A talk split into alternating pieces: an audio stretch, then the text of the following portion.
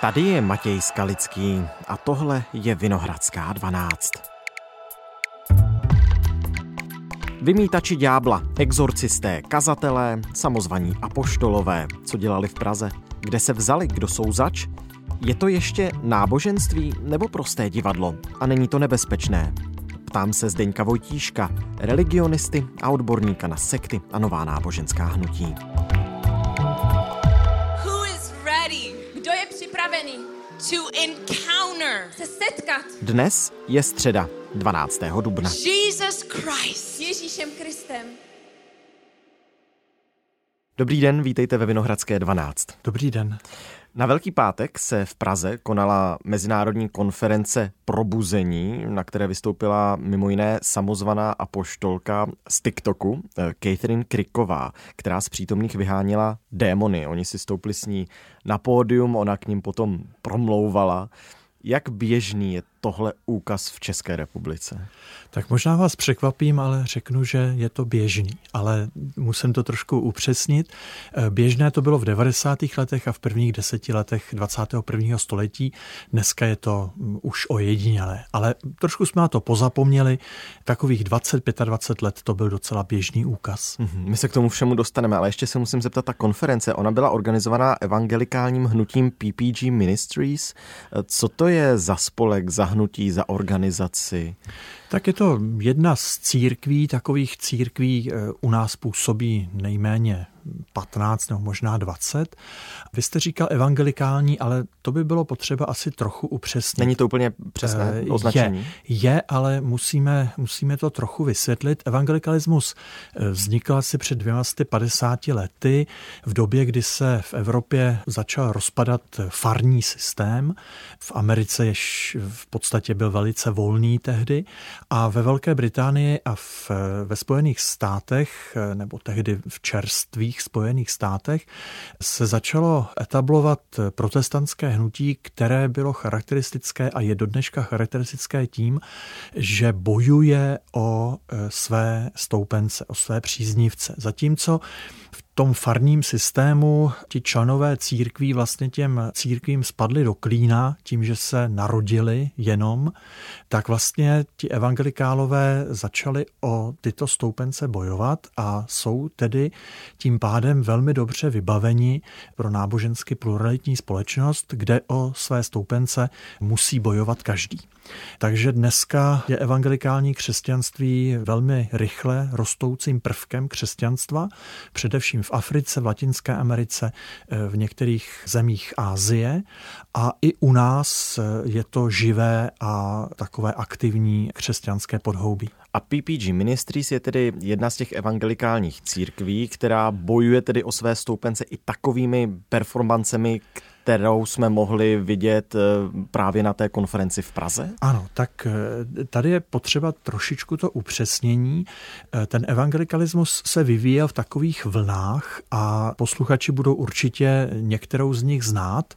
Ve 20. letech 20. století se vyvinul takzvaný fundamentalismus nebo konzervativní evangelikalismus a s ním jsme se teď setkávali, protože tito konzervativní evangelikálové tvoří velkou část elektorátu Donalda Trumpa. Pastor Jeffers? Yes. Prayer? Let's pray together, may we? Yes. A your jsou velmi silně postiženi konspiracismem, takže celá řada jich tvoří i třeba to hnutí QAnon a další konspiracistická eh, hnutí. Father, I thank you that we have a president, President Donald Trump, who believes in the power of prayer. Pak je tady nenápadné takové středové křídlo nebo prostě střed evangelikalismu. To jsou takzvaní noví evangelikálové, kteří jsou natolik klidní a málo charakterističtí, že se v médiích moc často neobjevují. Objevuje se to, řekněme, levé křídlo, kterému se říká pentekostalismus. Ten vznikl na začátku 20. století a od samého počátku se projevuje jako hnutí, které dává veliký důraz na emoce a které je charakteristické i takzvanými božími dary, charizmaty, mezi které patří prorokování, uzdravování, činění zázračných divů a tak dále.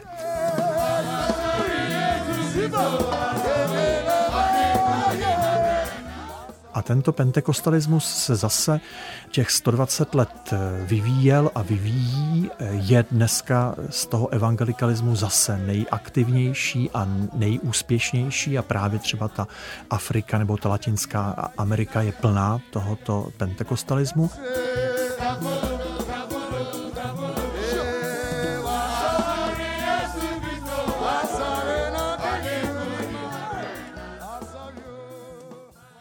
Té poslední vlně, které se říká neocharizmatické hnutí. A ta právě říká, že to, co se možná neúplně dobře nazval bojem o stoupence, hm. tedy ta evangelizace, že má být eh, vedena boží mocí a že ta boží moc se má ukazovat a projevovat. A právě o čem jste mluvil, nebo to, co se dělo na ten Velký pátek, to je evangelizace boží mocí, kde mají být lidé přivedeni eh, k Bohu tím, že uvidí zázraky. A především tedy tam šlo o ty eh, zázraky uzdravení každý chromý duch, every spirit of death, každý duch smrti, every spirit of depression, každý duch deprese. Musí odejít z něj. On three in na tři, Ježíšově jméno. Jedna, two, dva, takže z globálního hlediska je to vlastně docela běžná, obyčejná, častá věc. U nás dnes už méně častá, my jsme si takovou tou vlnou prošli už dříve. Hm. Jak se k tomu teda naše země vlastně dostala? No, po něžné revoluci eh, byl veliký hlad po všem náboženství a náboženství bylo často přijímáno i, řekněme, poněkud nekriticky, ale ten potenciál se už trochu vyčerpal, ono to eh, oslovuje dost omezený segment obyvatel a také církve, které, nebo evangelikální církve, které zpočátku byly docela příznivě naladěny pro tyto performativní schromáždění. Časem poznali, že sice je spousta lidí, které to eh, nějak osloví, ale že s těmi lidmi bývá dost těžká práce, protože vlastně nemají ty základy, musí se s nimi od počátku, eh, jo, nějak se pro, eh, rozhodnou se pro Boha, tak jakoby emotivně, hmm. ale nakonec tu cestu k Bohu musí mít stejně dlouhou jako kdokoliv jiný a žádná velká zkratka neexistuje a bývá to někdy spíš problematičtější než lepší. Takže e, i ty evangelikální církve, hlavně teda ty pentekostální, které už tady předtím byly a které na to zpočátku reagovaly docela příznivě, tak časem z toho plus minus vycouvali, protože to prostě se neukázalo jako příliš efektivní. Vy jste zmínil emoce, těch emocí je tam spoustu. Strašně Pojďme moc, ještě ano. na tu konferenci pražskou, protože je to vymítání ďábla, to znamená na tom pódiu. Co se tam přesně děje? Je to exorcismus? Nebo můžete to popsat lidem, kteří to nikdy eh, neviděli? Především je potřeba, a to je naprosto nevyhnutelné, vytvořit eh, velmi silně emotivní atmosféru. Chci, aby vaše haleluja bylo hlasnější než toho člověka vedle. Alright? Jo? Haleluja!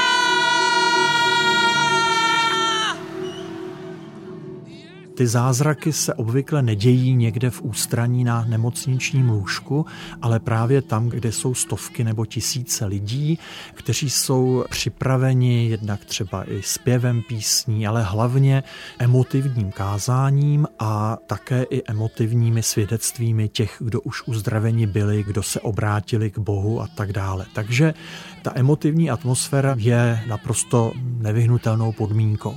A tou atmosférou také, a to bych také neměl zapomenout, eh, se vlastně vzbudí ohromné očekávání. Tonight, dnes večer God is about to set you on fire. Bůh vás zapálí ohněm. Shout hallelujah! haleluja! Ti lidé eh, vlastně očekávají, že se něco naprosto jedinečného stane a že tedy třeba ty jejich nemoci budou odhaleny a uzdraveny, že se ukáže, eh, že vlastně za jejich eh, dosavadní životní problémy mohou démoni třeba, nebo že prostě mohou začít úplně nový život. Prostě je tady ohromné očekávání boží přítomnosti, demonstrované boží moci A v tomto kotli, v tomto výřivém kotli eh, se pak eh, děje taková, řekněme, individuální práce té hlavní kazatelky. Někdy u toho kazatele bývají i nějací pobočníci, hmm. kteří hmm. také pomáhají. A ti pracují různě. Někdy ti lidé padají pod mocí ducha, spadnou na zem a třeba se minuty nebo dlouhé nebo i desetiminuty se třesou a prožívají nějakou boží přítomnost. Někteří nespadnou, ale prožijí uzdravení najednou, jsou si jisti, že jejich nemoci odešly. Někteří se cítí být demonizováni a e, ten démon e, je z nich e, vyhnán. Chci se něčeho zřeknout? Já se zříkám každý. I renounce every generační Generational curse. Na mém životě. On my life. A říkám, že můj život patří Ježíši. And I'm saying that my life belongs to Jesus. A že jsem jeho ranama byla uzdravena. And I've been healed by his stripes. A že jsem nový stvoření. And I'm a new creation. Takže pro každého to může být trošku jinačí, ale spíš než, že by si to ti lidé objednávali, tak to eh, sám ten kazatel, nebo v tomto případě ta kazatelka to jakoby pozná, nebo nějakým eh, božím darem, nadpřirozeným způsobem to na nich pozná vlastně, co eh, je trápí a jak to má být a, a pak teda to provede. Takže... Ona je tam vyžadovaná, pardon, ona je tam vyžadovaná také asi velká součinnost toho člověka, který na to pódium jde, nebo nutně to nemusí být tedy pódium, ale jde k tomu kazateli, protože co jsem tak viděl, tak mnohdy i ten ďábel promlouvá skrze ty lidi, takže oni musí nějakým způsobem interagovat s tou kazatelkou a, nebo kazatelem. Ano, ano, ano, ale když eh, říkáte součinnost, tak to vypadá, jako by to bylo naplánované. To určitě e, není. Mm-hmm.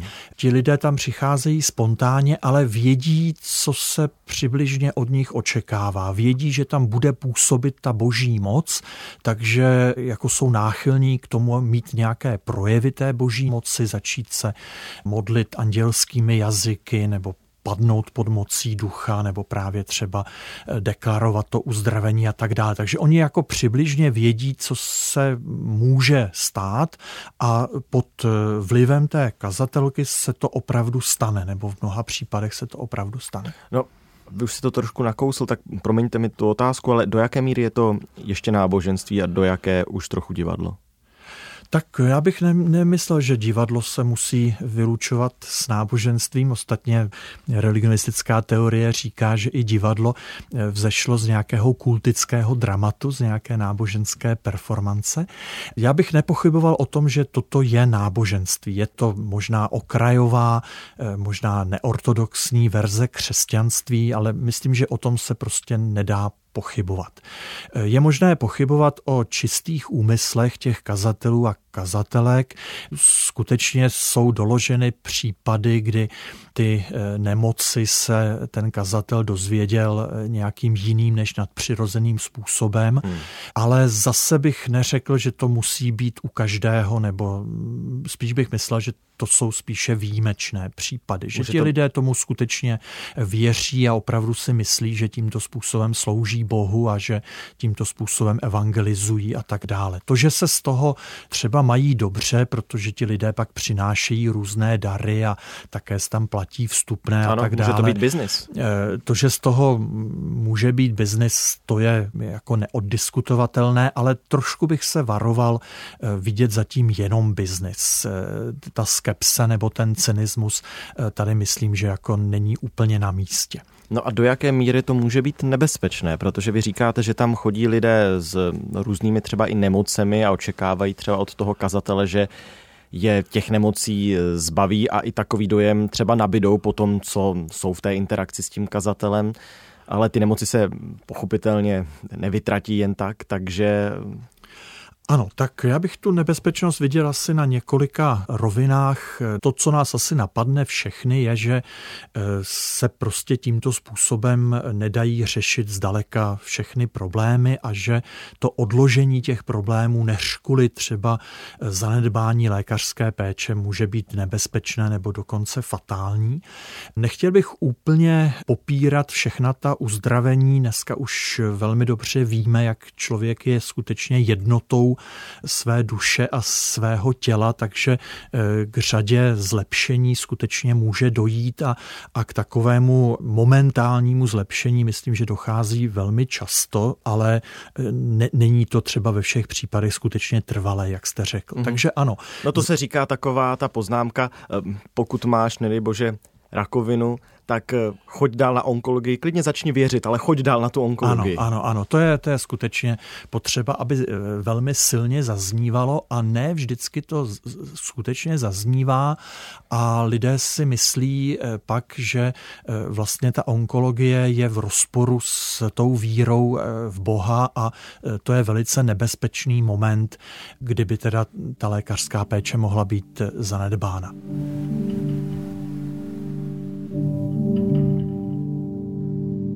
Na takové druhé rovině bych tu nebezpečnost eh, viděl v zhoršení psychického stavu, protože eh, člověk, který zjistí, že tedy uzdraven nebyl, nebo že to uzdravení bylo jenom nějaké přechodné, eh, tak obvykle má tendenci si tu vinu připisovat sobě. Těžko ji může připsat Bohu, protože je přesvědčen, že prostě Bůh uzdravuje a uzdravuje jako na běžícím pásu a všechny a slyšel spoustu svědectví a spoustu videí a tak dále, ale zrovna on uzdraven nebyl, takže nějaká vina musí být na jeho e, straně. A pak tedy člověk nejenom, že má nemocné ledviny, ale je ještě navíc e, zatížen obrovským pocitem viny nějakého e, nevykořeněného hříchu nebo hříchu do minulých generací nebo něco takového. Takže to bych myslel, že je také teda vlastně velmi, velmi nebezpečné nebo taková nezodpovědná hra s ohněm. Já bych ty kazatele eh, viděl nejspíše asi tou optikou té neodpovědnosti.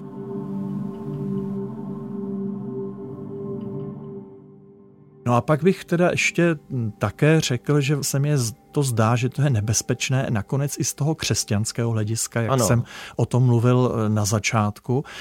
Slyšel jsem, viděl jsem desítky, stovky lidí, kteří eh, po té, co se to vlastně ukázalo, že to nefunguje, takže totálně zanevřeli na jakoukoliv víru, jakékoliv pojetí Boha, zatrpkli a vlastně z toho křesťanského hlediska se stali takovými neprůstřelnými. Takže řekl bych, vrátím se k tomu, co už jsem říkal, že právě toto si i ty církve pomaličku uvědomují, že možná takovéto performance eh, dělají nakonec víc škody než užitku. No jak na to nahlíží tradiční církve? Tak s nedůvěrou, ale nutno říci, že třeba určité eh, okrajové části katolické církve, také by se tam vyskytly tyto fenomény těch, řekněme, cestujících, uzdravujících kněží eh, v, v této roli kazatelů. Je to velice okrajové. U nás eh, zase bylo jedno takové společenství velmi aktivní v 90. letech, teď v tom 21 století už se tak jako sklidnilo a už to jsou takový, řekněme v uvozovkách, normální katolíci. Jo? Takže třeba ani té katolické církvi se to úplně nemusí vyhnout. V zahraničním eh, pravoslaví se naprosto výjimečně něco takového objeví. Asi nejvíce imunní jsou vůči tomu eh, tradiční protestantské církve, luteránské, kalvinistické, kteří přeci jenom toho racionalismu eh, mají více a ty emoce emoce jim jsou vždycky eh, tak trošku podezřelé. Ve Spojených státech jdou ještě dál lidé, kteří nemohou přijít přímo na místo, tak eh, pro ně existují si televizní kněží, co jsem se tak eh, doslechla, dočetl. Televangelism se tomu říká? Teleevangelizace, ale to je podle mého trošku jiný košík, který se s tím naším sice překrývá, ale ne úplně významně. Teleevangelizace je, je ve Spojených státech skutečně velikým fenoménem. Jsou to kazatelé jak toho konzervativního evangelikalismu, tak toho pentekostálního.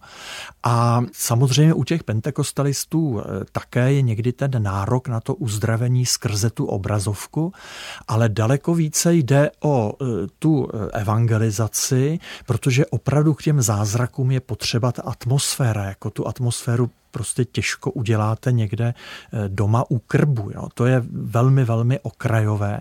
No, americký televizní kněží takto přes eh, televize eh, Kenneth Copeland takhle vymítal COVID-19 třeba. Ano. execute judgment on you, COVID-19. Oh, Ramash. I execute judgment on you, Satan, you destroyer. Ano, ano, tak jo, nebo Bob Larson. I believe there is a demon spirit of fear that has been unleashed on this land through COVID 19. Ale to, to není zdaleka takový fenomén, jako právě tyto performance, eh, řekněme, naživo. A možná teda, jestli si můžu eh, dovolit trošku upřesnit, asi bych tady nepoužíval slovo kněží. Oni to mm-hmm, jsou pardon. teda eh, kazatelé, ale ten protestantismus je založen na tom, že vlastně kněží jsou všichni, že není nikdo, kdo by měl nějaký speciálnější přístup k Bohu než ti ostatní. Já jsem na začátku řekl, že tady v Praze byla apoštolka TikToku, respektive samozvaná poštolka, ona si tak říká Catherine Kriková. TikTok, sociální sítě, bavili jsme se o teleevangelizaci, tak sociální sítě jsou dalším prostředím, kde ano. se tyto myšlenky dají šířit? Ano, ano, tak eh, eh, všechna ta eh, novější hnutí a evangelikálové jsou v tomto zvlášť teda dobrým příkladem, se vlastně snaží uchytit prostřednictvím nejmodernějších technologií. To je takové jako docela typické typické, někdy zase nás pozorovatele to překvapí, že to nové hnutí je hrozně konzervativní a chce eh, být současníkem Ježíšovým nebo prostě hledí někam do hrozně daleké minulosti, ale přitom využívá ty nejnovější technologie. Takže to je, to je docela normální a to je, to je celkem jako běžné. Já bych možná ještě zase vás trošku popíchl tím slovem samozvaný. Eh, ono, ta apoštolka nemůže být v podstatě jiná než samozvaná. Ta neocharizmatická vlna toho pentekostalismu netvoří žádné eh, velké církve nebo denominace, to jsou eh, takzvané ministries, je to prostě určitá služba jednoho apoštola, jednoho člověka, který má obvykle jeden nebo třeba deset zborů, které různě objíždí. Jeden může být v Americe, druhý v Česku, třetí někde v Nigérii a je to vlastně jakoby samostatná jednotka. Takže ta apoštolka jako ani nemůže být jiná. Ta neocharizmatická vlna je prostě takto rozdrobená na tyto jednotlivé aktivity. Ti jednotliví apoštolové se navzájem uznávají, ale prostě když vyroste někde nějaký nový a vyboxuje si to místo, na slunci, tak eh, vlastně nemůže být jiný než samozvaný, protože nikdo, nikdo ho k tomu nezve. Vy jste úplně na začátku říkal, že to v Česku není úplně nová věc. Mě to tedy překvapilo, protože jsem to nikdy u nás pořádně takto neviděl. Na místě v Praze bylo 1700 hostů. To není málo. Myslíte si, že ta popularita toho celého té performance tedy vrací do České republiky? Nejsem si úplně, eh, nejsem si úplně jist. Spíš si myslím, že ta eh, církev, jejíž jméno si nejsem ani schopen zapamatovat, tady začíná, že ten pastor... PPG Ministries, Ano, ano, ano, že ten pastor je eh, nový nebo nedělá to tak dlouho. On to není ani Čech. Je to Nigeriec a to hmm. je velmi typické, že, že to často dělají buď to jihoameričané, anebo Afričané. We are serving a living God. Sloužíme živému Bohu. And yes, he is the God of miracles. A ano, on je Bůh zázraků. Tak podle mého je to takový start pro tu církev, ale nemyslím si, že to budou opakovat jiné církve, nebo dokonce bych řekl, že možná ani tato církev to nebude opakovat. Jo? Že to je takový otvírák, který eh, má tedy na tuto církev upozornit, což mimochodem prostřednictvím českého rozhlasu se dobře povedlo. Stalo. Já myslím, že je dobře, ale to uvést do kontextu. Určitě, protože... určitě. Já, já jenom si z vás trochu dělám legraci. Takže prostě bylo potřeba, nebo asi chtěli tu církev nějak eh, představit něčím tedy eh, performativním, něčím, něčím velikým a neřekl bych, že z toho bude nějaký velký trend. Tak já vám moc díky, že jsme to všechno mohli tady společně probrat. Taky děkuji za pozvání. Naschledanou.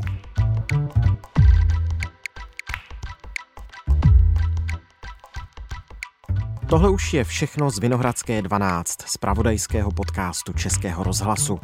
Dnes se Zdeňkem Vojtíškem. Pan Vojtíšek je religionista, pedagog Husické teologické fakulty Univerzity Karlovy a šéf-redaktor časopisu Dingir, který se zabývá současnou náboženskou scénou.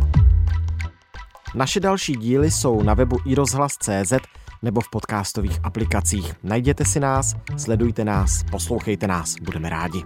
Naslyšenou zítra.